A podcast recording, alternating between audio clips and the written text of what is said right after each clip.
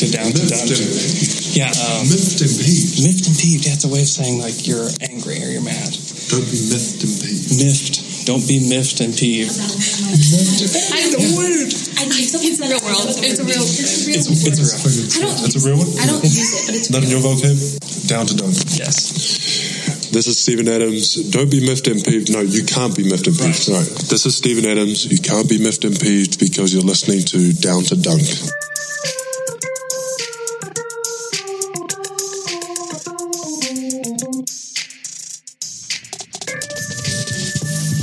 Welcome to Down to Dunk. This is your host, Andrew Schlecht. We're a part of CLNS Media, dailythunder.com, also featured on Dash Radio at 5 o'clock Central Time. Today's podcast is sponsored by my good friend Grady Carter of Metro Brokers of Oklahoma. Grady wants to be your homeboy. You can find him at homeboyok.com, homeboyok on Facebook, Twitter, and Instagram.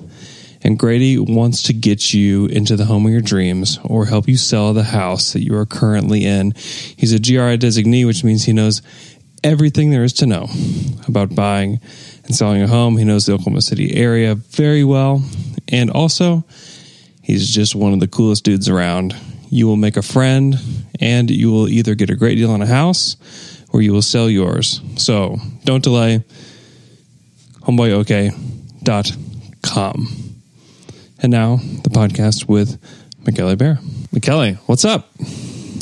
Well, this week uh, has been basically no basketball for me, uh, so I'm eager to do something today. And I don't know why I ask you to do this. We, we agree to do this because we will probably be horrible at ranking those those centers. But hey, uh, let's make uh, Twitter happy for a day or so, Right.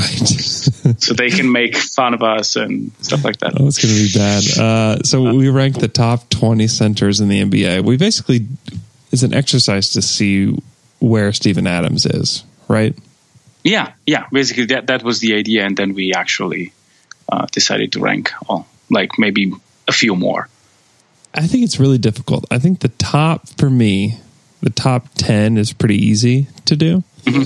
And then 11 through 25, I feel like I could be swayed pretty easily on my order with those guys.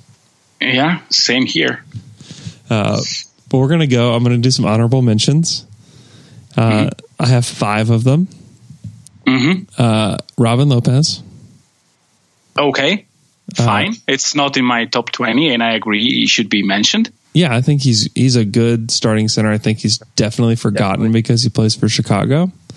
But if he played for a good team, like if he, if he was the starting center for Boston, I Yeah. think we might be talking about him more because he's legitimately talented. Yeah, Uh, I have Domas in my honorable mentions. I don't have him in my honorable mention because I'm a homer, and so he he's actually not there. Uh, I have Enes Kanter. I don't have him, but I don't have him in my top twenty. And then I have Either. two guys that I will dishonorably mention because I don't think they help you in basketball games at this point in their career. And I don't know why you'd want them on your team. And their names are Hassan Whiteside and Dwight Howard. I completely agree on Dwight. Uh, I he didn't crack my top twenty, and neither he did in my honorable mention. Um, I put Whiteside in my top twenty You uh, because I, I did. I hate him uh, as a player. I don't like what he does on the court. I Yeah. know that Miami um, could be productive uh, even without him. But then I also thought about he the fact that he's a really gifted um, rim protector. Yeah. I know that he doesn't do stuff properly in other areas of the court, but that skill and the fact that he can be uh, a good offensive player tell me that he's actually uh, at least a top 20 player. Like he's, in the very bottom of my list, but he's still in my list. I again, I would not uh, like to have him as a center, but if you give like Carlisle a center like Whiteside, he can be he can be better than what DeAndre Jordan is for them, or at least the same. His attitude is the problem, though, right? Yeah, I know. I mean, if he's not and- playing for Spoelstra, I don't know. I just wonder if he can. That's that's a good point. Um, but Miami is a very weird place. Uh, to, like, if you want to get better, if you if you have like um, if you're like Dion that you want really want to, to to be in good shape and blah blah, that's the perfect spot for you. Sure. But I I'm not sure that's that's the perfect spot for everyone, especially when you have like a 25 or 26 million contract while you're not close to that in, Yeah. in value. I just I would be surprised if he ended up having a productive career from here. Because what is he already thirty? Uh, yeah, uh, I don't think I don't know if it's exactly thirty or roughly thirty, but yeah, sounds sounds correct. Yeah, I don't know. I'm I'm a I I just have high doubts on both Whiteside and and Dwight. I just wouldn't want them. Just period. Everybody else that's on this list, I would want over them. I'd like to thank Andy's Frozen Custard for sponsoring today's show. Andy's Frozen Custard, several locations in Oklahoma, Texas, Missouri, lots of surrounding states. And I'm just telling you, if you live in one of these states and you don't go there, you haven't been there yet, do yourself a favor because they make their custard fresh hour by hour and you can get these concretes and they're unbelievable. I gave one away this week and because I was giving one away, I just had to go get one and I I'm just going to tell you I went and got two this past week and they were unreal. I got just a, straight up Oreo concrete, crushed up Oreos mixed in their vanilla frozen custard that is super fresh, and it was unreal. And then I also did uh, chocolate chip cookie dough, and it was, whew, I'm telling you, you got to go to Andy's Frozen Custard. You can still right now, if you hurry, go get their key lime pie concrete, just a actual slice of pie mixed in with vanilla frozen custard. And it's just so good because you get the bits of pie, you got the crust in there. I mean, I'm okay. You just need to go. Get in your car, go now, support the people that support Down to Dunk, and eat at Andy's Frozen Custard. We can go into our list now. Who do you have at 20? I have Domas actually, Okay. and um, I, I have him there, and it was like a toss up between him and my number 19 that I will uh, disclose in a few seconds. I think that Domas has great value when playing uh, the center spot. He's not a four in this league. He's not a power forward. Uh, he's a center. He's not a very good rim protector, but he's a great uh, team defender and has amazing instincts in terms of um, organized basketball, in terms of passing the ball, in terms of setting screen, playing handoffs, and all this stuff that to me are extremely valuable. And yeah, I, I do think he belongs here um, because he he's a modern player in his. I mean, uh, he's not like flashy or anything, but he's extremely effective in what he does. Yeah, very skilled. We've seen him be able to shoot the basketball, and so I think that that's in his future, where he's going to hit Yeah. threes and really can score from anywhere on the court. He's a great rebounder, even though he doesn't have tremendous athleticism or like crazy long arms. He just knows how to play the game. Uh, Yeah. I'm a fan too, and there's a reason why the Thunder traded Serge Ibaka to get him. Yeah. Uh, my 20 is a little surprising, and I don't feel super confident saying his name, but it's mm-hmm. Brook Lopez. I think Brook Lopez is still an effective center, and I'd rather have him than Hassan Whiteside or Enes Kanter because I feel like he can protect the rim a little bit and he can score from all over. He's a stretch big, and I think he's going to be really good for the Bucks. He's been on bad teams for a long time, and so I'm excited to see him for an actual productive team. He's a guy that probably at the end of games you can't play him, but I think in the regular season he's going to be incredibly productive for for Milwaukee, and they kind of got a steal. Probably one of the best signings of the summer to get him because I think he'll he can start for them, uh, and the fact that he can shoot it from three will allow the Bucks to really play the way they need to. So I'm a I'm a big Brook Lopez guy. Yeah, I I like uh, Brook Lopez. He's not in my top twenty. He's uh, one of the last two names in my honorable mention. Him and Serge are actually my last two names. Even if Serge is, I think he doesn't play the center just because he's in Toronto. Uh, otherwise, he would. And about Brook Lopez, I think uh, I agree. I was really. Um, I thought about putting him um, ahead of a few guys that I have here, but then I think he lost like a step in the last two, few years uh, defensively and offensively. In Los Angeles, he, he basically transformed himself in um, in more of a spot, spot, up guy than anything else. And I don't know if he can revert back to what he was. Um, for example, in Brooklyn, where he took like a huge load. And probably my, my take is just because I didn't see him too much, and it's he, he played for a horrible team last year, so yeah. um, he may very well be a steal. And I again, it, it was there in uh, consideration from places from like 17 to 20, yeah. and for some reason I decided not to be harsh on Whiteside for some reason. Well, and and another reason why I put him in there is because I just think that when you get to the point in his career, because I think he and Whiteside are they're both 29. Mm-hmm. At that point in your career, you need to know who you are and be able to accept that. Yeah, and I think that Brook Lopez has obviously. Yeah, that, that's that's a great point. And so he's ready and willing to fit in and win. He's been very excited to play for the Bucks and will play whatever role they want him to play. And if it's taking seven shots a game and like th- three or four of them three point shots and him do the best he can to protect the rim, I think that's way more valuable than having Hassan Whiteside who thinks that he should post up, you know, 15 times a game and is going to pout if he doesn't. And so that's why that's why I wouldn't want him or Dwight because both of them if they were just if they would play like DeAndre where mm-hmm. they're just playing defense, rebounding, running to the rim, waiting for lobs. Both of them would be in the top 20 easily. Yeah. But the fact that they both demand post touches is where I'm just like, yeah, this, I just don't want him. And I'd rather have a guy that knows what he is.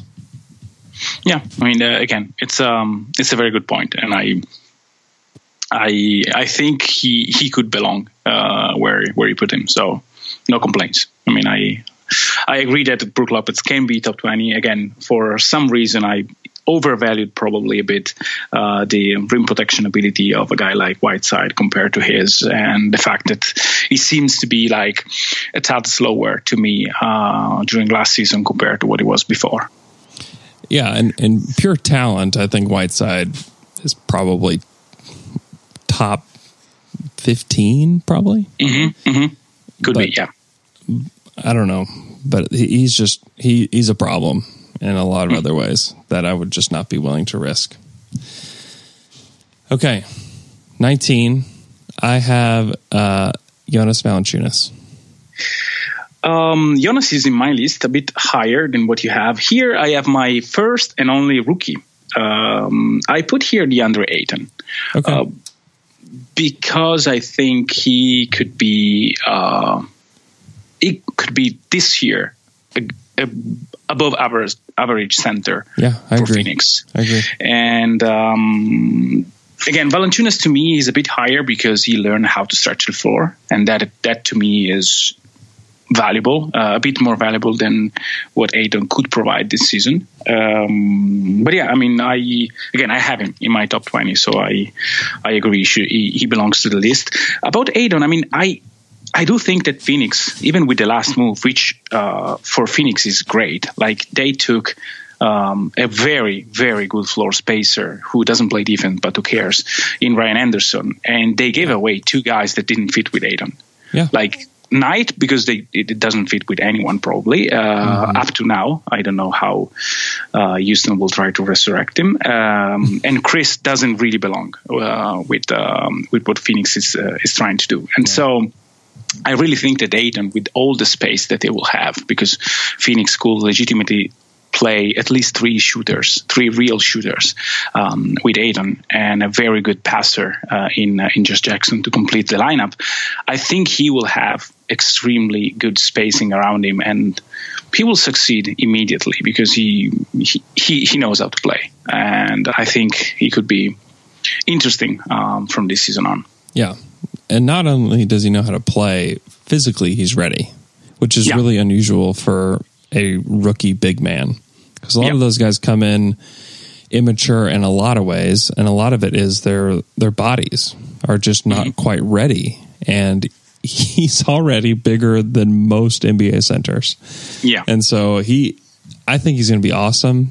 He's, I think it's it's good that he's playing on a team that has probably the second lowest floor for any team in the Western Conference because Yeah. he's going to get a chance to screw up, basically, and he's going to. Oh, yeah. He just needs to take a ton of minutes and. This needs to be a learning experience. I know Phoenix is saying they want to get a point guard so they can make the playoffs they're going to go a month and realize that that's just illogical. And I'd rather them just like play like Elie Okobo and see what he can do. Oh, or DeAndre Melton. which yeah, they- yeah, D'Anthony Melton would be De- really. D'Anthony, sorry. Mhm. Yeah. Yeah, Melton is he's an interesting prospect. Just play those guys. Why you don't need to go trade for somebody else. Play those guys and see if they're any good, and let Devin Booker handle, and just let it be a learning experience this year. I just don't I don't see what the rush is, and I, I know a lot of its ownership. Their ownership group has been one of the worst in the NBA, even through the Steve Nash years. That was not a good ownership group, and that matters. And so they're probably pushing for that, and you know it makes Ryan McDonough look really bad because I'm I'm sure that that's not exactly what he wants to be doing, but uh, here they are. But yeah, DeAndre Ayton, I, I've got him on my list too, but he's a little bit higher. Oh, okay.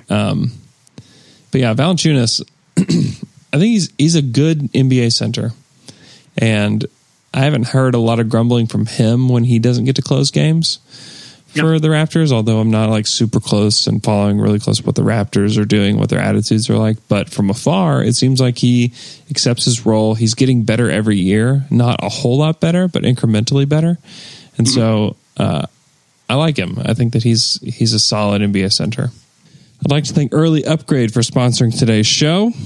If you're a manager or a part of a big company or you happen to own a big company and you guys use company phones or company tablets or iPads, it's probably about time to replace those. They're getting slow. You have some that aren't functioning anymore. Your employees are complaining about how there's no battery life. And so you need to go to earlyupgrade.com, contact them. They're Thunder fans.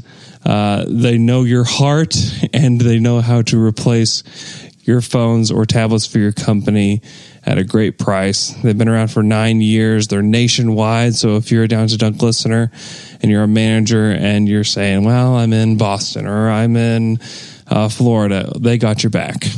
And the great thing is, those tablets or phones that do not function anymore, you can still get money for those.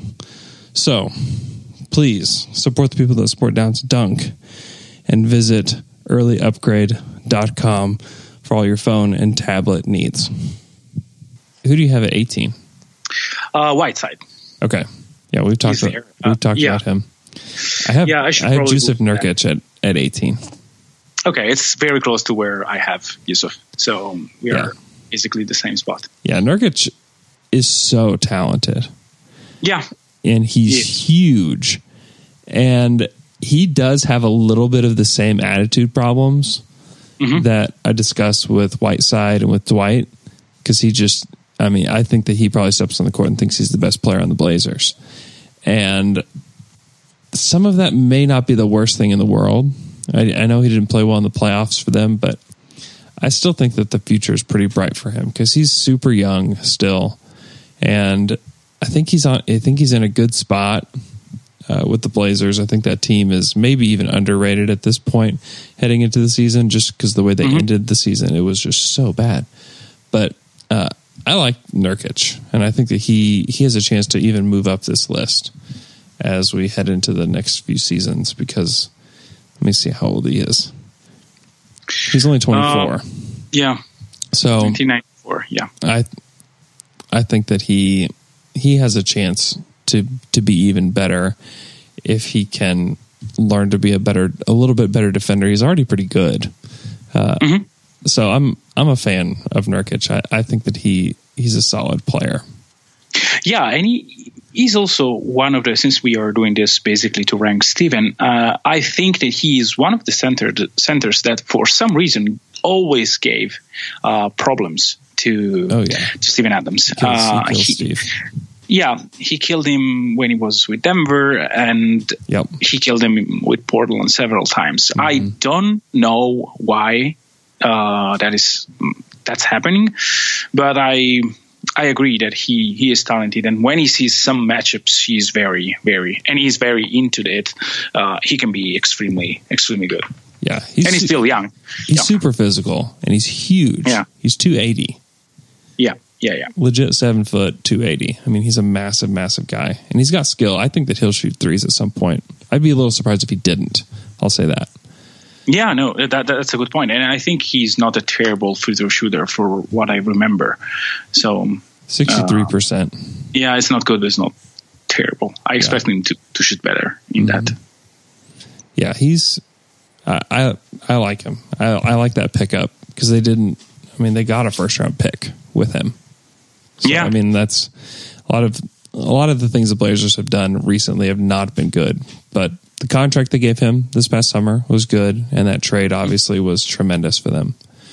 Because I mean, if if they still just had Mason Plumlee, I mean that Yeah, that is. there's just no even- way they're that good. Yeah, yeah, it's not sniffing the top twenty. Yeah. uh, Plumlee. So Yeah.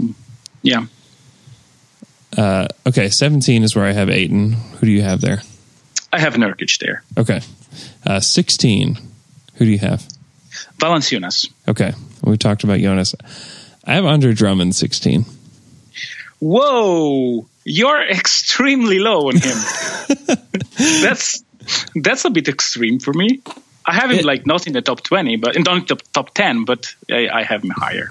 I had him higher, but the, here, here's one thing that I that I I- think that everybody above him does better than he does is help the team win. The, the Pistons have not won anything Yeah. with with Andre Drummond as their defensive anchor, and they had Stan Van Gundy, and I think that he did get better. I think he got a lot better last year, but I just haven't seen it translate to winning any games. You're in the Eastern Conference. You're not. Mm-hmm. It's not like they're he's hanging out in the West and just can't, you know, get above the fray. He's he's in the Eastern Conference. I think he he should have been better by now. I don't know. I'm just not. I'm not a fan of him. I don't know how much he helps you win. I think he is an amazing rebounder. I think that he became a better passer last year. Uh, yeah, and but I don't know. To me, I feel like there's a lot of empty stats with Andre Drummond. Uh, I would rather have everybody else on this list um, before him because I just don't defensively. I just feel like he still has a, a ways to go to become that impactful guy, and he should he should be DeAndre Jordan. Like he should have the career of DeAndre Jordan, but I just don't think he has, he's as an impactful defender as DeAndre. Oh no, no, no, for sure. I have DeAndre much higher uh, than him, uh, but I do value what he does well and what he learned to do. So last season he really improved in two areas where he was like dead basically, uh, stat wise, and, and it is free throw shooting and passing the ball, as you said. And I think I don't know if the fact that he, that Detroit is not winning is for sure is on uh, his shoulders. Um, but they have Reggie Jackson. Like how how can you not include that in your evaluation? I think their winning percentage has been better with Reggie, though. Really? I think so. That's- okay, but I remember them winning with uh, Ish Smith a lot. But no, uh, I'm kidding. Um, mostly, Mostly, I think kind of. that kind of. I, I I think that Drummond is still is still quite young. Yeah, Uh, I think it's the same as Nurkic, right? 1994. yeah, he is. Let's see. Oh, hold on, I'm off his page. Yeah, I think that's right. Yeah, he's 24. Yeah. So and he learned a lot of stuff this Mm-hmm. season, and he's crazy talented, and he is probably the best rebounder in the game, and that that has value. Yeah. I I know that his touch is not what you want. Uh, in terms of uh, efficiency in certain areas, and the fact that he doesn't care about defense is a- yet it's a big it- It's a problem. pro- Yeah. it's a big Yeah. Yeah, he shot 60% from the free throw line. The 16 rebounds is amazing. He's got three assists a game, but he's almost he's at two and a half turnovers a game too. Yeah. I don't know. Only and for a, a big guy that has his game with a his field goal percentage is only 52%. I don't know. There's just a lot to be desired for me with Andre Drummond. I just I don't know. I, I feel like there's a lot of empty calories with this guy.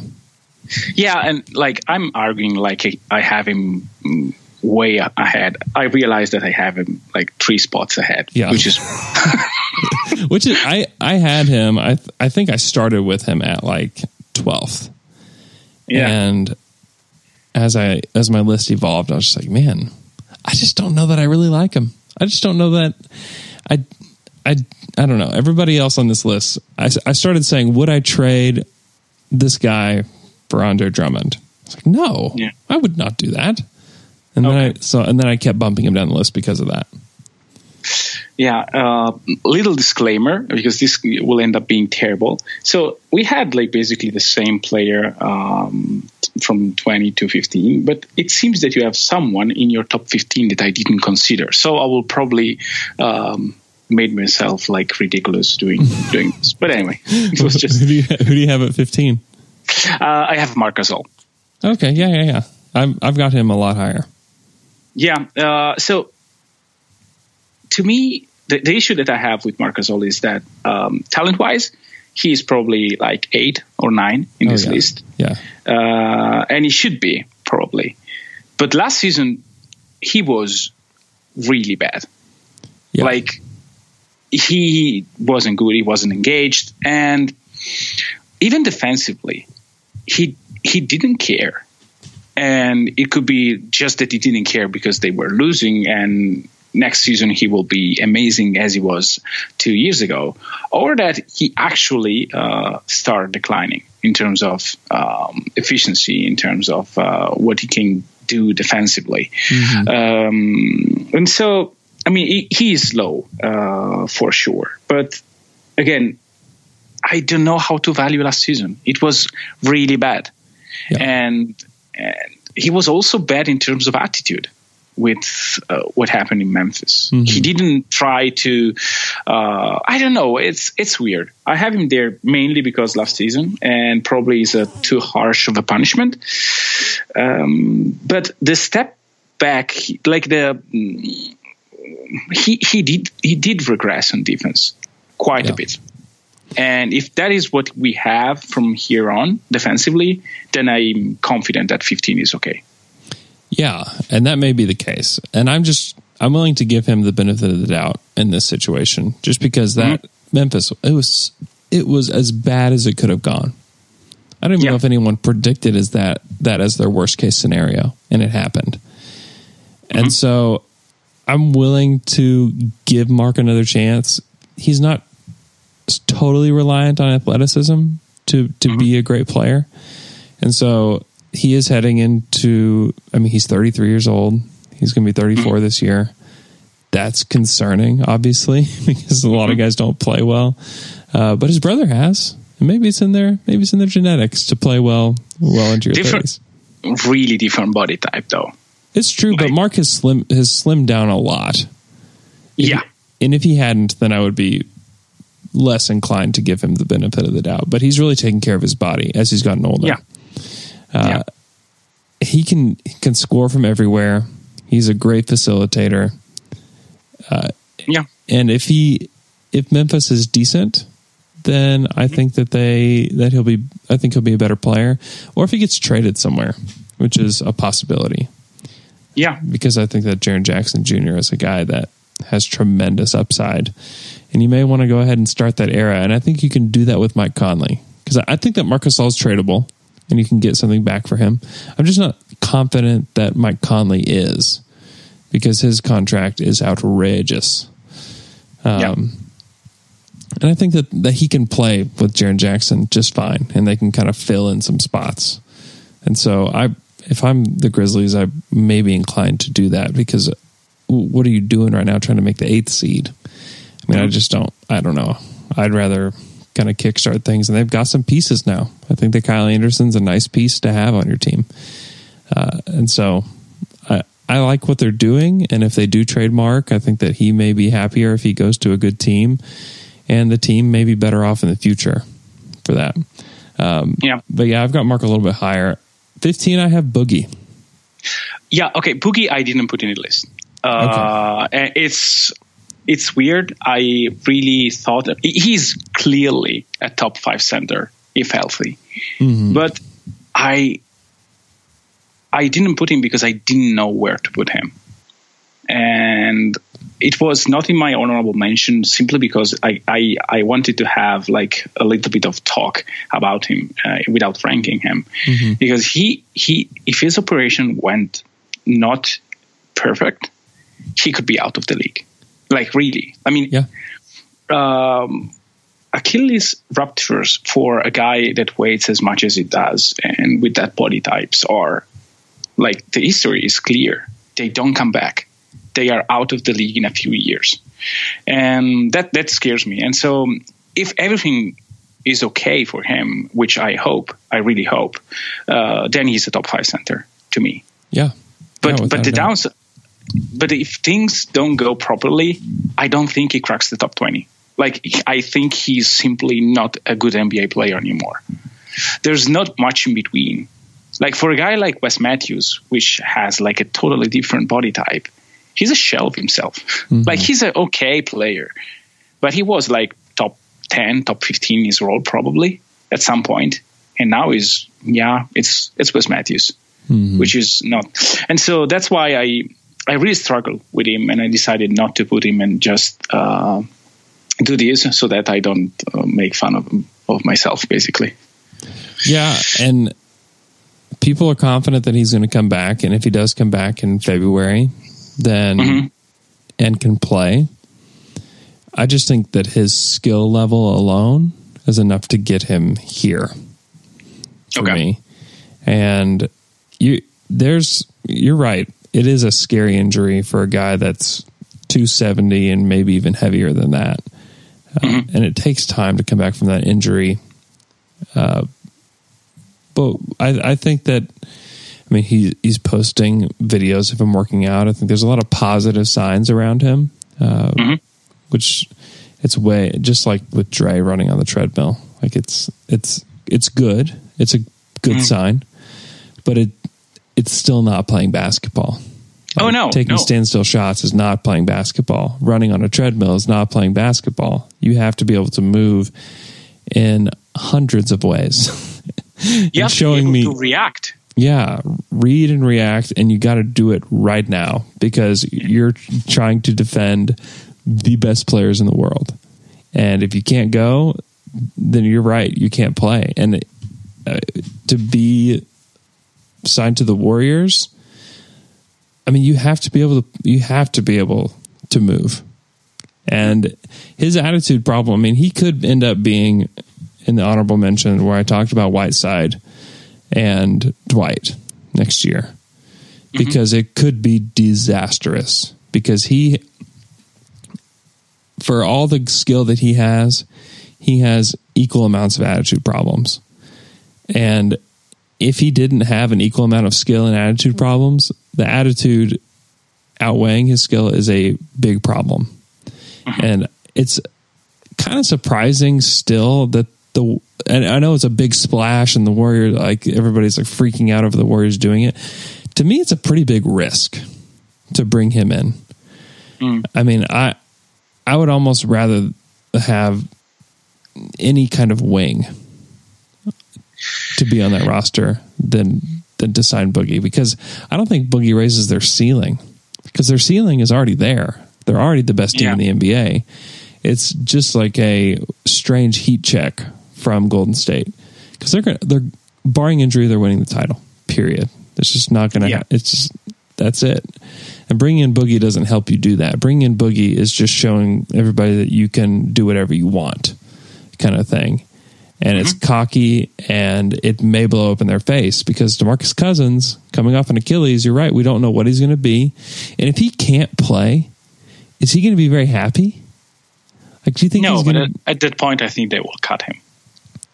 Yeah, and that's a disaster for Demarcus.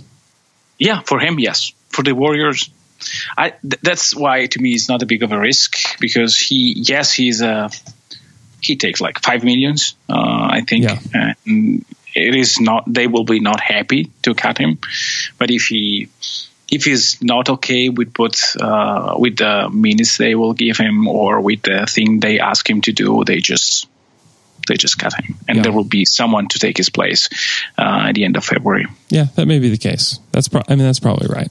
But I I don't know.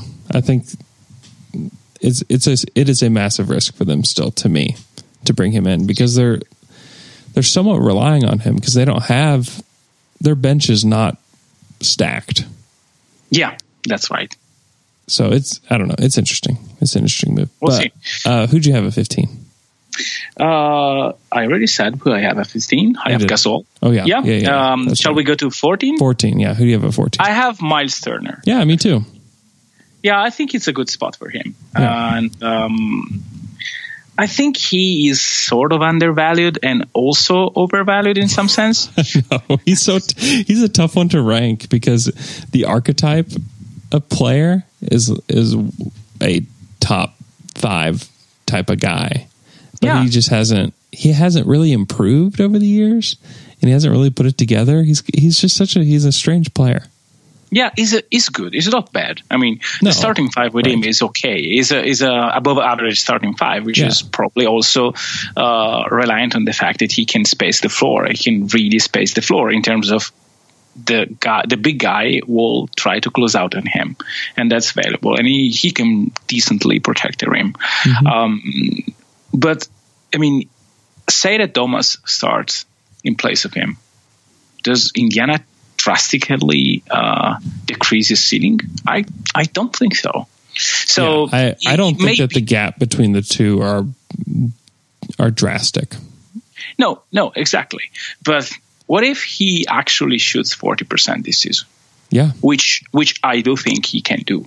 yeah, uh, uh, and that archetype of player, which is three and blocks basically, is extremely valuable. And again, um, being in the top 15, I think it's uh, where he, where he stands. And uh, I I would love him to be more physical and you know, defensively. To be uh, he, he can be much more impactful uh, defensively with his tools, and maybe it's just a matter of time. And so I think 14 is fair. and he's only twenty two.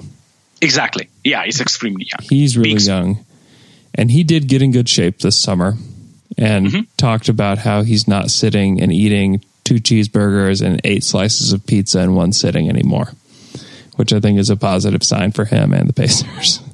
Yeah. so I. I I believe in Miles Turner. I like the type of player he is. He he kind of fits into that unicorn type of guy that protects the rim, shoots threes, and you know he's still so young, and I I think that he could be due for a breakout year because he did take a little bit of a step back last season, um, in a lot of ways. So, um, but yeah, I think that's kind of funny that we ended up with them at the same spot. Uh, who do you have at thirteen? I have Drummond. Uh, Okay. Finally. Um, yeah. Again, I, I already said why I think he Yeah.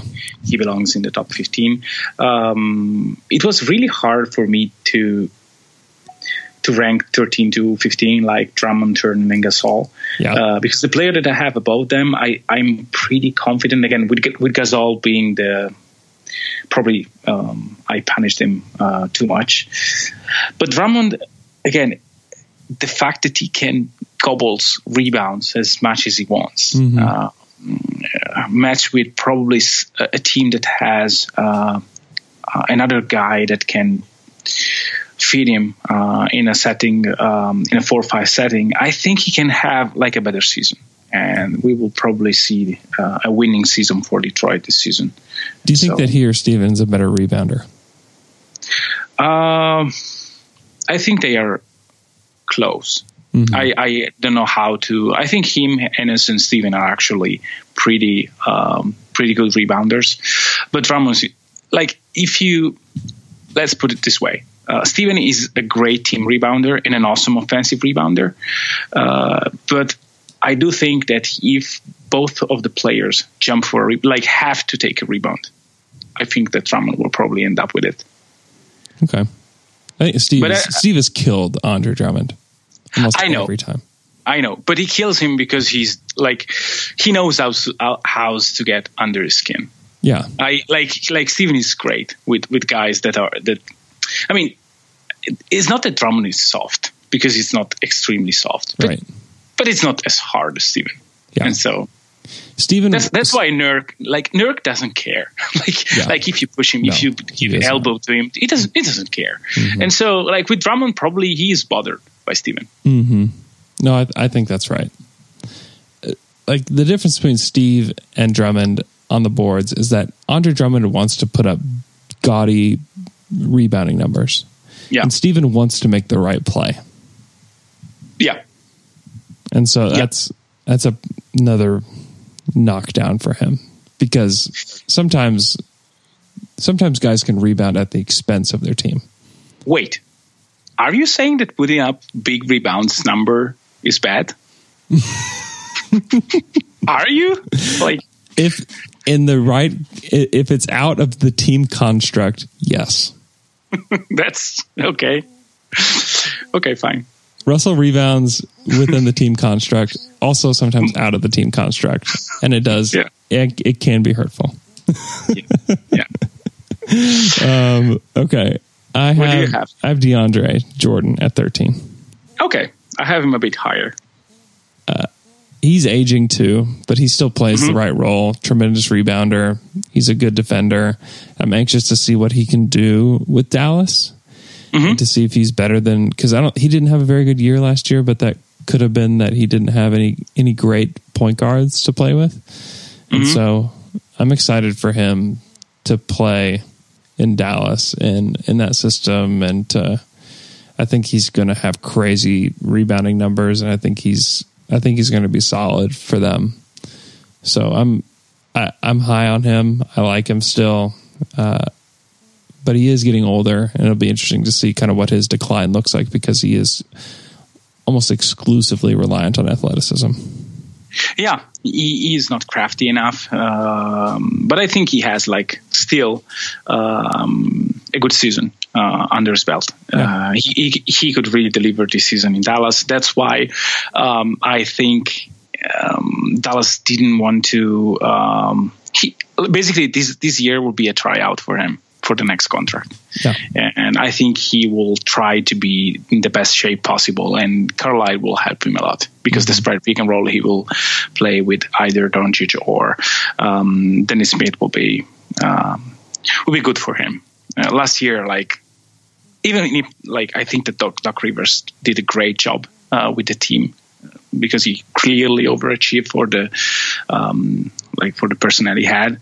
I don't think he could uh, extract the best value out of DeAndre, which needs like a crazy good pick and roll partner and or good spacing. And except for Milos, they didn't have a real point guard, which who could play like um, um, like the pick and roll game he likes.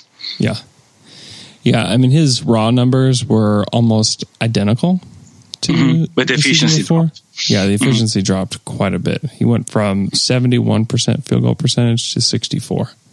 which is still great. I mean, It's still good, uh, but that's Chris Paul.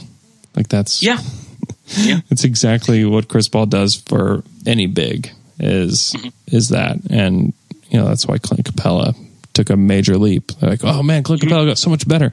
Now, uh, you know what? Clint Capela's playing with Chris Paul now. like that's yeah, that's what happens to these dudes, yeah. I mean, Glen Davis was good, so right?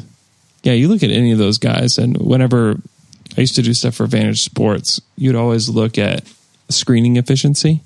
yeah, for any player, and it didn't matter who it was. Who whatever big man got minutes for the Clippers was always at the top. Big Baby Yeah. Davis was always in the top like three whenever Yeah. he played for the Clippers. I remember that pod he did. I don't remember if it was with uh, Alex or with John. I think with John. Yeah. Uh, but I, I, I do remember that podcast where he said the exact thing about the screening efficiency. Yeah, Home Yeah. Advantage Pod, man, that was a long time ago. Yeah, yeah, it was. Um, what do you have at 12? That's where I have Marc Gasol. Okay. Uh, do you have Kristaps Porzingis in this list? I do. Okay, I have him there. Okay. He's, he's low. He he is In- low. is that and- injury related? Yes, ex- Yeah. exclusively. Yeah. Absolutely. Yeah, ACLs, and he is so big, and that's Yeah. that's everybody keeps pointing out. Like he's seven foot three. He's really probably too big to play in the NBA for a long time. But I still need to. I just want to see it. I just need to see it before I just go ahead and like a lot of people are just writing him off, which I don't think is fair. I have him quite. I have him a lot higher than this spot. Um, because Top I- five or top ten? he's top 10 not top 5 Okay. Uh, just because i just don't know that anybody else has the the size and the skill set that he does well i, I know that nobody does so uh, he's he's a crazy talent.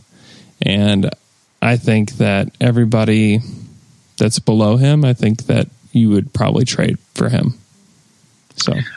Yeah, um, I up to now, I mean, this is the the number of game he played 72, 66, 48. yeah. That's that's to me scary. yeah. It's really scary. is. It is. I, I, I don't want the, it's not the same kind of player, but it's sort of the same kind of uh, NBA path as of now.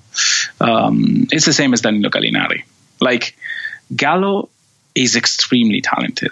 He was extremely talented, Yeah. but he couldn't he couldn't be healthy. Like almost never. Talent wise, in his draft, like if Gallo were to play 82 games uh, each and every season, I think that for now, he, like in his prime, he could be like legitimately all star every season because he's that talented. But he never, never end up being healthy for a full season.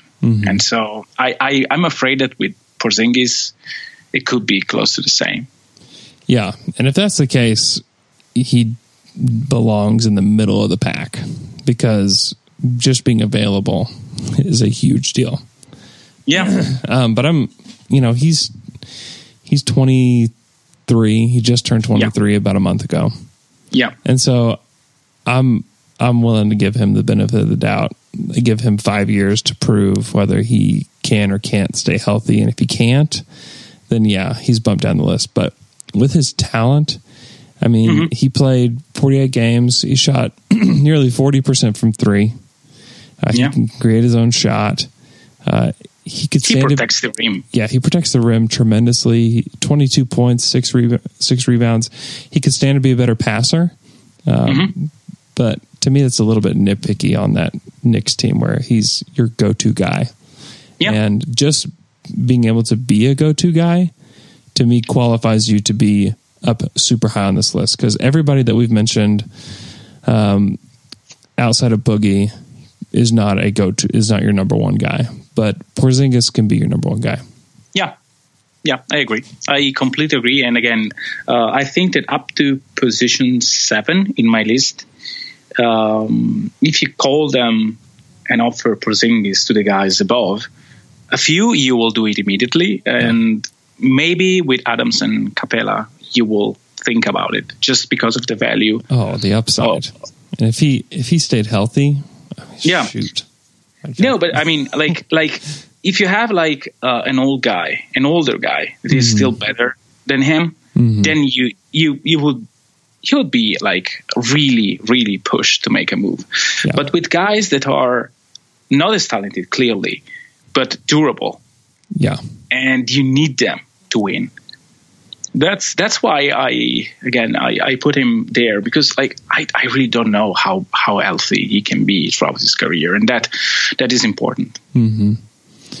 Uh, okay, so that was your eleventh, twelfth. Okay, who do you have at eleven?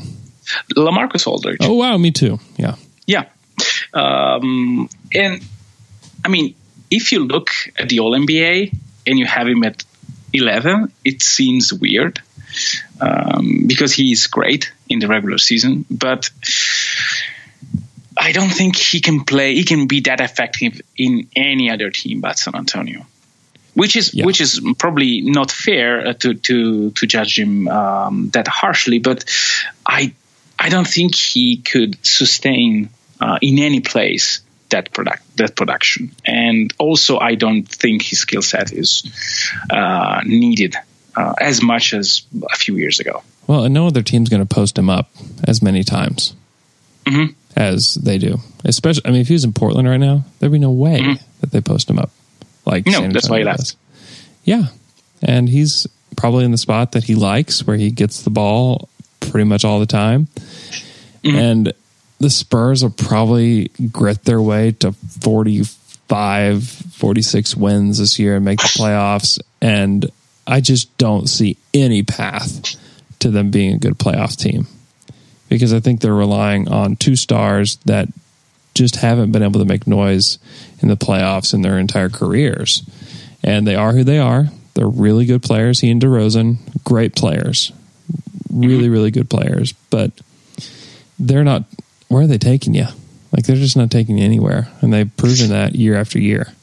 Yeah, I mean, when was the last time that Lamarcus was really, really effective in a playoff series?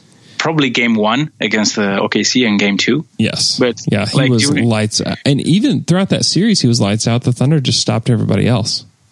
Yeah, yeah. I mean, it's it's weird. I mean, Lamarcus is is a great scorer, Yeah. but either he has it, and even when he has it, as you said, like even when he has it, it's hard to build if like a, a real contender um, with Lamarcus as your um, as your center because he's um, you need to play through him. Otherwise, you, you don't get production out of him Right. he will not do the he will not uh, dive to to take a ball he will not he's not as good as a screener as the guys that that, are in front of him he's not as good as a passer as some of the guys Right. that i have Yeah, uh, that's- ahead. hmm And he is who he's going to be. Yeah and i don't think he could be like um he, he could be a zach randolph guy uh like being your big out of the bench who you can anchor your bench unit with and like score like like crazy and probably um, still getting value out of him and but but that doesn't crack the the top 10 which is center that can really play for a contending team to me Yeah. And he's 33. I mean, he's Yeah. the same age as Marc Gasol, basically. Mhm. Which is, I was, I don't know why I thought Marc Gasol was a lot older. because he's out there from like ages Yeah. but even like Lamarcus is the same actually Yeah. yeah, yeah. Uh, who do you have at 10? Uh, I have DeAndre Jordan here. Okay. Who do you have? I have Clint Capela at 10. Yeah, uh, that's pretty close. Yeah, Capela took a big leap, and I do think a lot of it has to do with just the Chris Paul effect. I think he just makes bigs better, and he makes mm-hmm. them makes those guys pop and makes them look just tremendous because he is Chris Paul is probably still underrated at this point because he's mm-hmm. still a little bit maligned for the way that he didn't make the the conference finals for forever uh, but the guy is a tremendous point guard. I mean, he is just outstanding. Mm-hmm. Um, but I think that Capela did get better too. I mean, he just turned 23 this past season, uh, 65% from the field field goal percentage. Uh, he's a good rebounder. He's a really good uh, rim protector. I thought that he was tremendous on Rudy Gobert in the in the second round. Yeah, And, you know, he's another guy, he knows his role. He barely, he doesn't even take 10 shots a game. And it'll be interesting to see him alongside Carmelo. I'm just Yeah. so intrigued to see how he fares next to him. And he probably won't be a guy that's going to complain uh, about shots or and things like that. He doesn't seem like that type of guy, but that's going to be put to the test a little bit more than it was last season uh, because he was surrounded by two guys that were going to take all the shots, and then everybody else was just going to fall in line, basically. Uh, and this year, I just think the pecking order is just like it was with the Thunder last year. It's gonna, it's out of whack. It's to be out of whack. That's what Melo does to your team. And maybe Melo's better. Maybe Melo's not as big of a problem as he was but it's still it's it's still just so intriguing to me and also defensively is is he going to be able to do he's going to have to do a lot more than he did last year. Like no yeah, he'll question. have to. Yeah, he will not have to just play great uh, in his position. Yeah, That's why. That's why. I mean, I think that the criticism um, that the, like uh, someone on Twitter um, said about my uh, my trade value on Steven Adams is that he had to play defense for two for the Oh. entire season. yeah. Like three. Clint, Clint, Clint was great. Yeah, two and a half. Yes, um, Clint was great last season. Yeah, Great. He he didn't have to cover for other guys though, for other big guys, which is Mm-hmm. different. Like it's different to cover for um, a small guard. With, like if you if you mess he up, didn't even have to. Yeah, I mean, I mean, James Harden is not a great defender, but yeah. they, had they, had did a good yeah, job though hiding him and putting him in good spots. Exactly, exactly. So schematically, you can hide a guard. Schematically, you cannot hide big. No. That's that's hard. That's even harder. Uh, like so, it will be a test for Capela. And do you have Steven next? I do have Steven next. I Yeah. think that they're just tremendously close, and Yeah. I, you know, I'd I'd be willing to put Clint Capela above Steven if I if I thought that that was the case. But I, I think that Capela had a better season than Steve did last year. Um, Okay. I, I think I, I- think the overall he did, and I Why? think a lot of it is because Steven had way more responsibilities, and that Capela just got to focus on what he was good at, and he Hmm. excelled in that role. Uh, I think Steven just had way more on his plate last season defensively. Tell me, tell me, is that St- Steven had um, a worse season, or that Houston had like a great season in and Capela by reflex, basically? Yes, that. Yeah. So I mean, Yeah, I, a lot of it's winning. A lot of it is, and I think Yeah. Capela helped them win a lot. And so Yeah. I think that Steven has the chance to be that guy for OKC this year, and I think that he will be. I think he's more skilled than Clint Capela. I think that Yeah. he's he's bigger, uh, and now that he doesn't have to focus on several different guys, I Mm-hmm. think that it's going. He he could break out. I, I'm I'm more and more convinced that he's a breakout candidate for the Thunder. The guy needs more touches. The guy is gonna not have as big a load on the defensive end, and so I have a baby in my arms. So you're you may be hearing baby noises throughout this whole pod, but, um, but I think Steven is a tremendous player, and he's the opposite of the Dwight Howard, Whiteside guys, yeah, in Yeah. that he doesn't value himself enough. Like I don't, I don't think that he thinks he needs to think more of himself, and I think the team does too, because I think if he got 12, 13 shots a game, then you're Oh, that that is not going to happen. But I know, 10, I know. 10, 10 probably so. Ten probably so. Yeah, I, Which- I, I think that he deserves to have as many shots, like twelve shots a game. I think he deserves it, Yeah. and I think that he's proven over the years that he could could handle that kind of load. Because last Yeah. season, I mean, he took nine, he had nine field goal attempts per game, is what he averaged. Yeah. I just, Yeah, it could be more. You're right. I think that he deserves to have 12. And if he did, I mean, he was 13 and 9 last year. I mean, the guy, I mean, would you be surprised if at the end of the season he was averaging 17 and 17 and 10 on 63% field goal percentage uh, and was just one of the best defenders in the NBA? Like, I just No. wouldn't be surprised. I just think No, he, he has that in him. He had that in him last year. Yeah. Uh, he he's worked on that flip shot. He gets better every single year. He works so hard, and he's tremendously skilled. He- I, I think that he and he's a way better passer than anybody really knows because he just doesn't have the chance to do it all that much. I think that the area that he needs to improve on, and that I hope that he does, is and I haven't even talked about his rebounding. Like he's a crazy rebounder. Yeah. But after an offensive rebound, like he averaged 2.8 um, or no, 1.7 turnovers per game. And I would guarantee you that all of those are probably after an offensive rebound. because at Yeah. times he would struggle when he pulled the ball down, what to do with it, and Mm-hmm. he would get stripped a lot after an offensive rebound, and he would make a, maybe a bad pass after an offensive rebound. Mm-hmm. So I think that he needs to he could improve in in that area sp- specifically, and if he just Yeah. got better there, like the sky's the limit for this guy because he's has like virtually no holes in his game.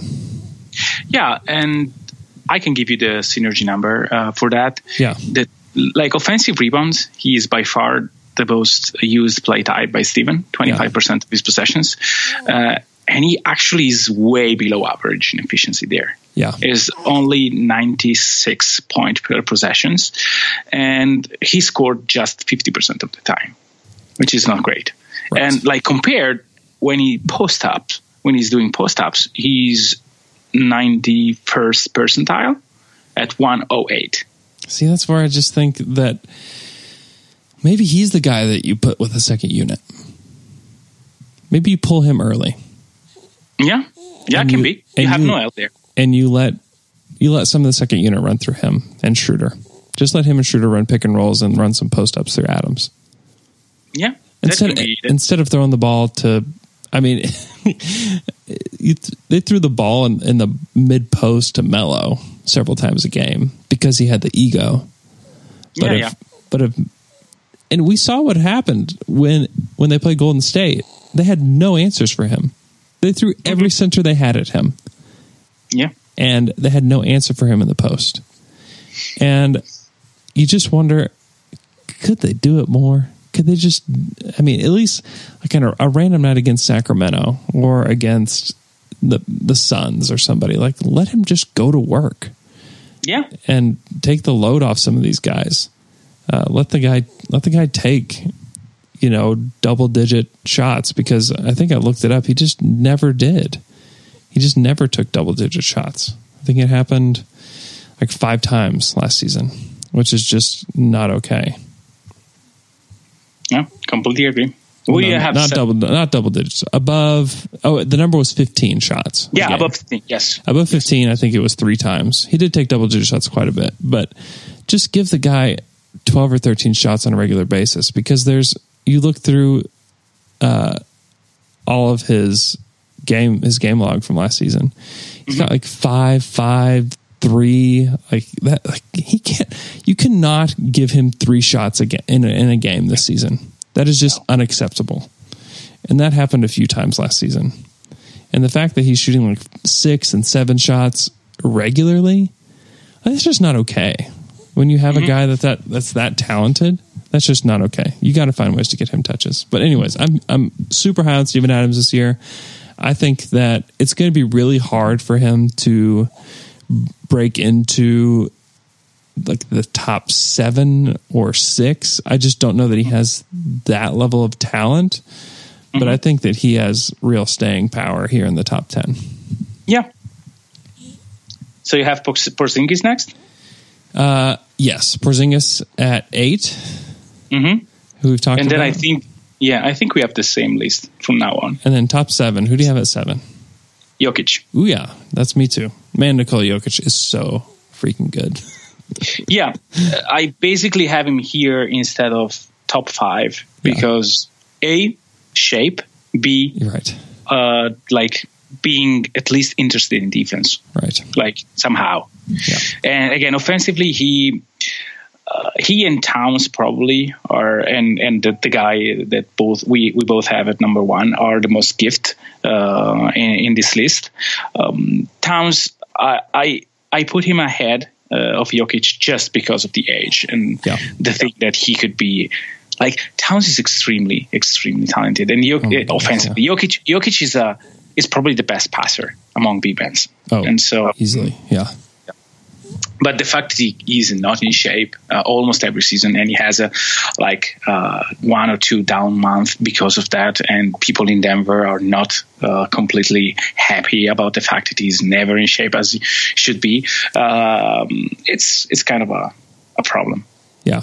yeah And he's still, I don't think everybody realizes he's only 23. yeah Like he's- you know he's young He's crazy young. But yeah, the, the being in shape thing, it usually doesn't get better as your career goes along. Like these are typically like the best shape of your life type of years. Uh, and so it is a little bit scary that you're going to wake up and in five years you're going to see a 330 pound Nikola Jokic throwing, throwing passes to guys. Um, I hope not. I hope he gets in shape because he is tremendously fun. And he's also maybe not assertive enough. Uh, I think that he needs to take more shots per game. I mean, he took 13 shots per game. Yeah. I mean, that's not. Yeah, no, that's no. that's unacceptable from a guy that shoots 40% from 3. He only took 3.7 attempts from 3. He's got to he's got to get up to 5 and he needs to take near 20 shots a game and he's still, his he's still averaged 18 points and 10 rebounds, 6 assists, a steal. I mean, that guy is so good and only on 2.8 turnovers. I mean, he he is he's so gifted and he needs to he's easy, he's their best player and it's not even close to me. Mm-hmm. And he needs to take more shots. He needs to be the focal point of the offense. I think they're a better team if he if he if he takes 20 shots a game. I think they're a better team than make the playoffs. I would almost guarantee it. But if he's going to take like somewhat of a back seat and be kind of you know move the ball around too much, I know he's a great passer, but he just needs to take more shots. It's just period because he's just too good of a shooter. He's too good of a scorer uh, because he just murders guys. He's just an absolute killer on the offensive end, and I think they'd be better for it. But I'm I'm I'm really high on Jokic. I think that he could be great this season. Yeah, I was looking into box scores, and after from All Star game to the end of the season, he averaged like a crazy, crazy percentage. I mean, he he he ended up having like uh, triple doubles and Yeah, 20, 20 rebounds game, and basically he averaged like um, twenty two. Uh, 11 and 7.1 assist on 47% from three after All-Star game. like this is nuts. Like he, he he could be really the best or one of the best if he just so cared cared about the defensive end. yes, that, and that's that's where it's going to be hard for him to crack to crack the, like the top three for me because of the defense. Yeah. If he learned to play defense, which I think that he's got the skill there. I don't know if he's gonna if he quite has the mobility, but if he could somehow just become a decent defender, then Mm-hmm. I maybe put him third. Yeah, sure. Because he's much more durable than some guys that I have above him. Right. So Uh, okay, who do you have? Six? speaking of speaking of guys who are not as durable as Nikola Jokic, I have Rudy. probably punished him, him too much, Rudy Gobert. Yeah, I think it's You have- that's where that's where I have him too. I think it's a fair spot, and I think that it is durability for sure.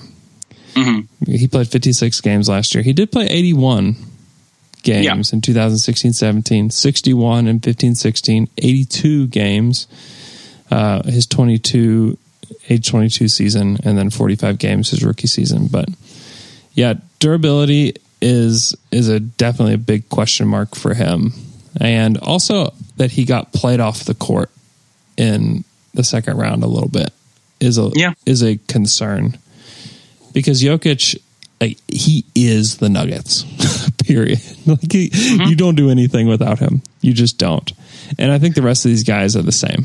You just don't do anything without them.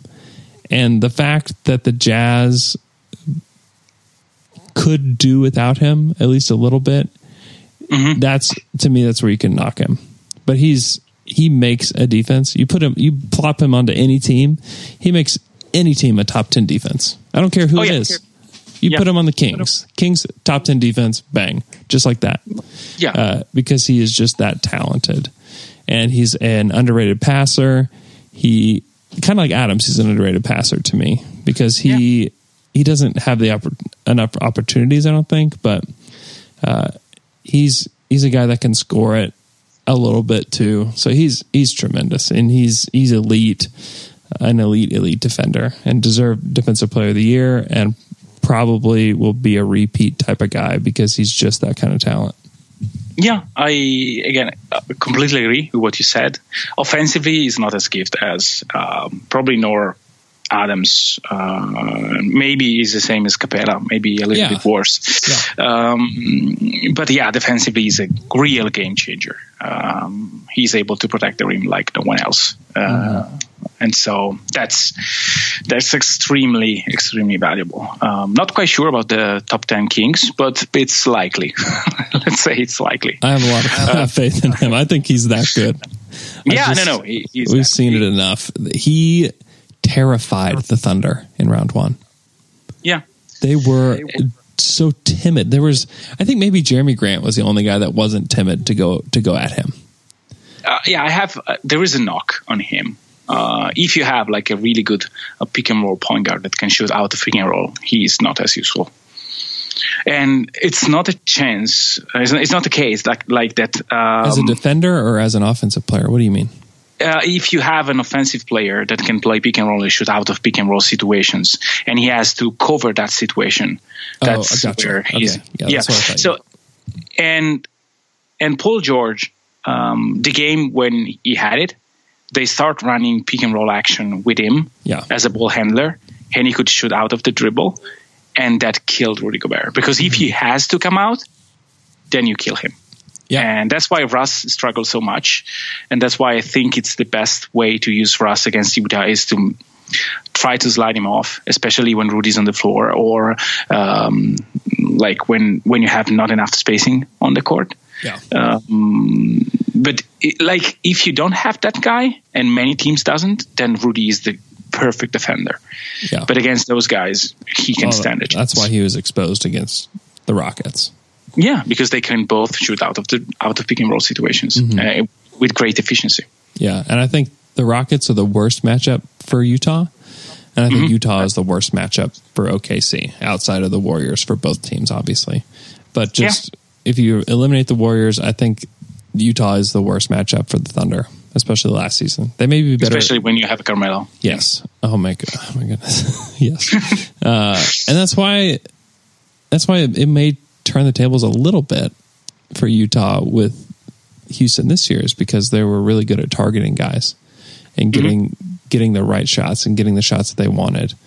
I think that's Quin Snyder's offenses have always been good at finding the right guy. Um, Yeah. and so There was none none to find in that version of Houston. Right. Yeah. That's that's why they couldn't win that series. And and now I don't know. I mean that the the trade that Houston made does not give me any confidence, although Bill Simmons just thinks that it was just a like everybody's playing checkers and the Rockets are playing chess and I'm just like, man, what are you talking about? it's just so weird. Well, Um, if if Knight becomes the, guy, the version of Milwaukee and Chriss um, somehow shows that he can understand like organized basketball, then great. Yeah, what's it been four years since he's played for Milwaukee? Ah, yeah, I think so. No, I mean he. I, I don't believe in that, but uh, Right. if they somehow, if they somehow can do that, Yeah, yeah, I, hats off. Uh. Again, I said I don't think they will handle. They could uh, get extreme value out of Carmelo, nor out of this situation. If they Mm-hmm. actually do that, hats off. I mean, it's it's not likely, but if they can pull it off, they are they will be great. Uh, full stop. So we have the same top five. Uh, we do. I think it's pretty Yeah. definitive. I have a, a Karl Anthony Towns at five. Same. He's read, read yeah read read your top five and then we'll discuss like generally yeah. We've got. I don't have much time left, so yeah. So five, I have Towns. 4 Mm-hmm. I have Al Horford. ah no i have draymond green at four Three, I have Draymond Green. hmm i have Horford. Two, uh, Joel Embiid. yes Number one, yeah. Anthony, Davis. oh boy, uh, Towns, crazy offensive talent. yeah. He's so still so young. And he i just don't know that anybody's more gifted than him offensively. And if he can put it together defensively which he's shown in spurts which is why i have him this high yeah. if he can do that over the course of a season and prove that like man I, he could karl anthony towns could be the mvp of the league in five years and I, I would not be surprised at all. Yeah i mean this guy is taking like trees with step backs and stuff like that and he's Yeah. 6'11 Yeah, there's he's like he's no no no no, and he's a great great rebounder as well. Uh, he can really gobble rebounds, and he is shown again in pick and rolls at the beginning of the season. He was completely lost. Mm-hmm. It's kind of like Jerami Grant. He was extremely bad at the beginning of the season, like tons of like weird choices on defense, like closing out on non-shooters while forgetting to rotate on good shooters and blah blah blah. And I mean, playing defense as a center is probably the hardest thing to learn. Like Steven in year one and year two was not the guy he is now. Like Yeah. not even close. Mm-hmm. And like Town shown like improvement, little improvements. He doesn't have to be great, but if he is good enough, where it, it kind of tries to like at least being solid on defense, that is that is where he actually takes the leap. I think next year could be top three. Oh, yeah. I'd almost expect it for him to jump over Horford and Draymond. He's Yeah. 22. He's 22 Yeah. years old. Yeah, yeah. I mean, can you imagine a 27 year old Towns? Yeah, I mean, there's just in his prime. Yeah, and he's he hasn't missed a game yet in his career. He's extremely durable. Uh, he's a crazy athlete. He kills Steven Adams. Oh my gosh, he just kills him. And I think he just kills So everybody. skilled. He kills everybody. 21 points per game, 12 rebounds, 2.4 assists, block and a half, shooting 42% from 3, 54% from the field. And he's not just dunking the ball. he can score from everywhere. And Yeah. there's I mean there's just nobody like that. There's just nobody else like that. He has, to me, the highest ceiling of any of these guys, and because of and that's because of the durability. I think that I may say Embiid has a higher ceiling than everybody, but he still has to prove it uh, that he can show up and play year in year out. And Towns, there's just not that many concerns about him. Can you imagine if Minnesota actually next year give him the shots that he deserve? Because he he's taking like 14 shots per game, which is to me absurd, like Or that's completely what, that's what absurd. Steven should be taking. Like, yeah, exactly. He the third best player on the team. Yeah. 20, 21, 22. That's that's the Oh. range. He should average Yeah. 30 a game.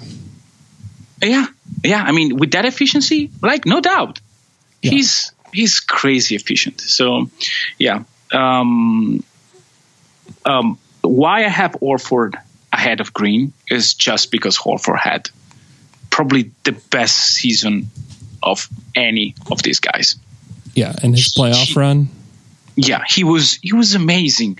And one one knock that I have on on Draymond Green's season is the fact that he's uh, efficiency wise, he actually uh, he, he was not okay, like shooting the ball. And so that's to me is why I have him a tad below um, Horford. It was really a toss up for me.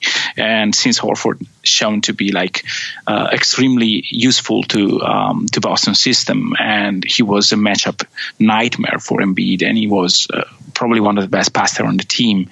I think he he deserves like uh, for this season only uh, at least um, a bump. And so that's why I put him above a guy that I think he's he's the soul of Golden State, and that's Yes. that's important as well. Yes, and a crazy. I mean, the second best passer among all these guys. Yeah.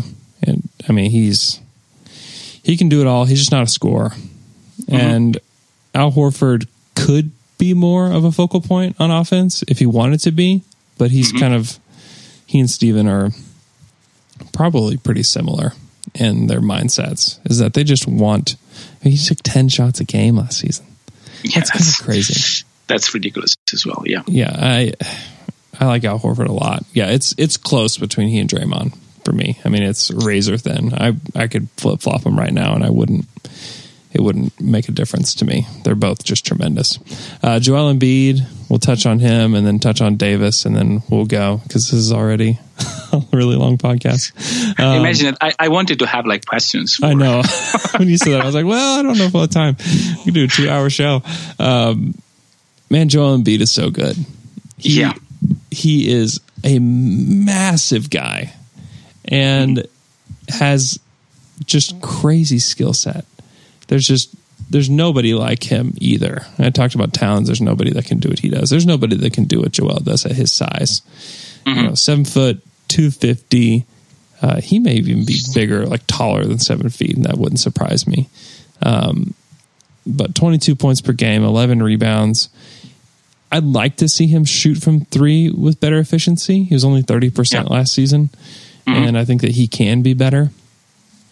And so if he's 30, he was 36% uh, in the 31 games of his rookie season. And so if he can repeat that, which I think is totally possible for him, uh, then he's just at another gear. But to me, he is similar impact defensively as Rudy Gobert, uh, except for Yeah. he can score 20 a game. so Yeah, and, and to be honest, there were stats um, which I kind of value more than uh, probably the average guy does, which is against top competitions. Actually, the, the rating with Gobert in and Gobert out for Utah was kind of the same, yeah, and with with Embiid, it was crazy different. Like Embiid against top team is extremely valuable on defense yeah, like his team is cannot play defense without him. Uh, probably is also that Utah has uh, a, a better, yeah, a better uh, replacement, uh, which is fine. Um, but still, Embiid was good against great uh, guy, guys, which is uh, important. And he's young as well, not as young as um, Towns, but still, he he's not in his prime. He's scratching his prime yet. So yeah. He's 24. expect- Uh, yeah. and yeah, there's he he's got crazy talent, and for his size, and uh, he's he's amazing. Uh, as is the number one guy, Anthony Davis. He is uh, like the Kevin Garnett of our era, basically. With with better offensive uh, power, I think. Yeah, yeah, I think you can definitely make the case for that because he does shoot from three. You'd like to see him do it a little bit more, two attempts a game, thirty four percent, which is great. like that, I'm not trying to knock him at all. Um, he does what ev- all these other guys don't do is that he takes probably enough shots. He takes twenty shots a game, um, which I think that everybody that we've mentioned up until this point, in like the top five, should do. Towns should do that. Horford probably won't. Draymond definitely not. Um, but Embiid, uh, Horford, Towns, and Anthony Davis should all be taking, you know, fifteen to twenty shots a game, like they all should be. Um, But Davis, twenty eight points per game, two point six blocks per game, one point five steals, two two assists, eleven rebounds, thirty four percent from three, 53 percent from the field, and he just takes it up a notch in the playoffs. Uh, what, Yeah. what he did to to the Blazers was just it was embarrassing to watch Yeah. him do that to Portland. He just Um, killed him. killed them. 30 points per game, 13 rebounds. He's he's just a monster. He's just a Yeah. monster of a player. And I don't know if New Orleans is going to be able to hang on to him or what that's going to look like. Uh, he'll be offered the Supermax the second that they're able to. And it'll be so interesting to see what he does. Uh, because, I mean, you, there's just no way to replace him. And if Oh, no. if somehow Boston gets a hold of him, I mean, shoot. that will not Yeah. be okay. Yeah, Um, I mean they have like Boston have everything um, you you you may want. I mean, Yeah. Uh, they have the money to make it work tomorrow. Like they can sacrifice uh, sacrifice Al Horford and Jaylen Brown and two first round picks, and there's no one that can go close to that. No. Yeah, but we've been saying that about everybody else up until this Yeah. point too. Yeah, but he he's he's way above anyone else we discussed so far. Do you think that they offer those? Do you think they even offer Jaylen Brown? That's just been all, the problem all along is that they've not been willing to offer him. See, uh, I mean, I don't think. Well, there. I don't know uh, because I have no sources, but Yeah. I, I, I think that um, for for Paul George, they weren't uh, um, willing to offer before uh, settling with Gordon Hayward, which kind of makes sense. Not not too much too much sense, but kind of. With Kawhi, I don't think they want to risk. I really don't think they want And to I, risk. I totally, I get Kawhi. I get it. I get it. Um, and maybe, and maybe you'd rather have, um, their young guys than Jimmy Butler, but they could have, they could have had him probably for Jaylen Brown. yeah, Yeah, I think could. it's probably pretty close. I think obviously Jimmy helps you win now more. Um, but I think that was Yeah. close. I wouldn't. I don't blame him for that one. But it, Yeah. it'd just be interesting to see when the time comes because I think that part of maybe why teams don't love negotiating with Boston is that they know that Boston has more to give and that they won't do it. And then they may look at another team that's like willing to give up all their great assets for him. They're like, well, they're giving us like everything they have. And Boston is like still withholding. And, and maybe you hold Boston's feet to the fire and say, hey, listen, uh, the Nuggets or whoever are offering this package, and we still need you to give up, you know, this pick or this player, and we'll do it. And it'll just be interesting to see if that time comes. He may sign the supermax and, and be in New Orleans for a lot longer. I mean, I wouldn't say that's out of the question because he's one Yeah. of those guys that that deserves it, and it's it's been scary for some teams to give that out, uh, but it, for the right franchise, it's not. Like for the Thunder, it wasn't Well- scary at all. Like we were, Well, if- you're, yeah. begging Russell to take it, and I, if and you don't do it for Anthony. Davis, like if you if you don't offer for Anthony Davis, you just don't deserve to be an NBA franchise. Can I say that? Like it's it's nonsensical. They're I mean, Davis to. is They're going to. yeah, Yeah. they they are definitely going to uh, offer him. And the issue is if he doesn't agree immediately. That's that's where things get dicey. And as a franchise, you don't want to lose um, like the negotiation power. No. And and so like New Orleans knows that the, they they will likely not win as they are now. They could they could very well, and I think they will be in the playoffs next season. But I don't think they will go much higher than what they did last season because like the competition is that hard. But still, like watching Anthony Davis night in and night out, if he wants to stay there, then that's you, you have to. You just have to. He's that good. He's not. You don't replace him with basically any anything. Yeah, and he's just 25. Yeah, which is absurd. But anyway, I mean, he could win the MVP this year. yeah. Oh yeah, he he can average if he takes more shots. He can average easily like 34, 33. He, the guy shoots like crazy. He's a great shooter. Mm-hmm. And like if somehow like without Boogie and with a floor that could be more spaced, he can take like 34, 35. Th- th- You can average 34, 35 plus 12, something like that. Yeah, And three three blocks and be just like the best out there. yeah, without a doubt. I love him. He's so good. Yeah, Uh, and he's a friend of us, so He is. He's, he's going to play with him. I mean, if they were able to swing that, I mean, it would just be it would be That's- insane. It's also pick the- impossible. I'd pick the Thunder to win the title if they were able to keep Paul George and Russell and somehow get him. I just don't think it's happening. I just don't. Nope. There's like ten packages that are better than that for New Yeah. Orleans. But Like it's I never- a Jedi trick. I would have never said the Thunder are going to wind up with Paul George either. Yeah, And I would have, that's and I would have said there are seven packages that are better than Mm-hmm. what the Thunder could offer for him too. well, uh, maybe, maybe last thing, and then I let you go. Maybe Terrence Ferguson becomes like an extremely good wing. Like Right. he should like 15 points a game on 44 percent from three, and who knows? Hey, and then then we'll call him and say, hey, listen. Hey, listen. oh boy! All right, that's uh, that's that's. I can't even go there. I just won't, I just refuse to let myself go there. Okay, Yeah. Michele, thanks Same. for coming on the show. We got to follow Michele on Twitter at Mikey Barra. Follow his project at chart side, chart underscore side. You can follow our podcast at Down to Dunk. Follow me at Andrew K. Schlecht. Uh, we appreciate you guys leaving five star reviews on iTunes. They keep rolling in.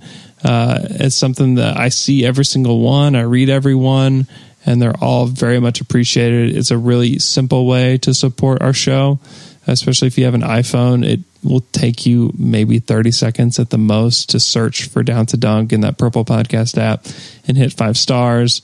And then it'll take longer, obviously, if you want to leave us a nice message. And a lot of you have chosen to do that, and it means the world to us. Uh, so we we just appreciate you guys doing that. So if you listen to me say that every week and you haven't done that yet, if you'll take the time today, uh, that would mean a lot. I hope you guys have a great Monday. Uh, we'll talk to you again with Alex on Wednesday. Keep voting. So on Twitter, we're voting for the best moments in Thunder history. Uh, I guess they're not the best moments, like the most impactful moments of Thunder history uh, for the early years. And so that's on Twitter uh, at Al Baby Cakes is going to continue to tweet those out until Wednesday. Uh, and we'll have our definitive number one spot for that region uh, on Wednesday to talk about. And we'll talk about the the title run for the Thunder, their their run to the finals, and then the years a couple years after that too. So it should be an interesting pod. Then uh, again, have a great Monday, and we'll talk to you guys again Wednesday. Quite long. Quite long, no doubt.